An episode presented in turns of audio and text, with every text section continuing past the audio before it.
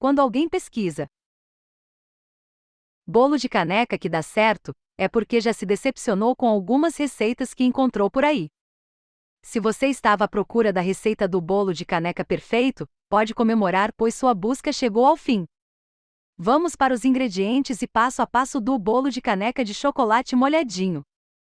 Ingredientes: massa, 4 colheres de sopa de farinha de trigo, 2 colheres de sopa de chocolate em pó ou achocolatado, 2 colheres de sopa de açúcar, 1 colher de chá de fermento em pó, 8 colheres de sopa de leite integral, 2 colheres de sopa de óleo, calda, 2 colheres de sopa de leite em pó, 1 colher de sopa de chocolate em pó, 2 colheres de sopa de leite. Como fazer? Massa do bolo. Em uma tigela coloque todos os ingredientes da massa e misture até ela ficar bem homogênea.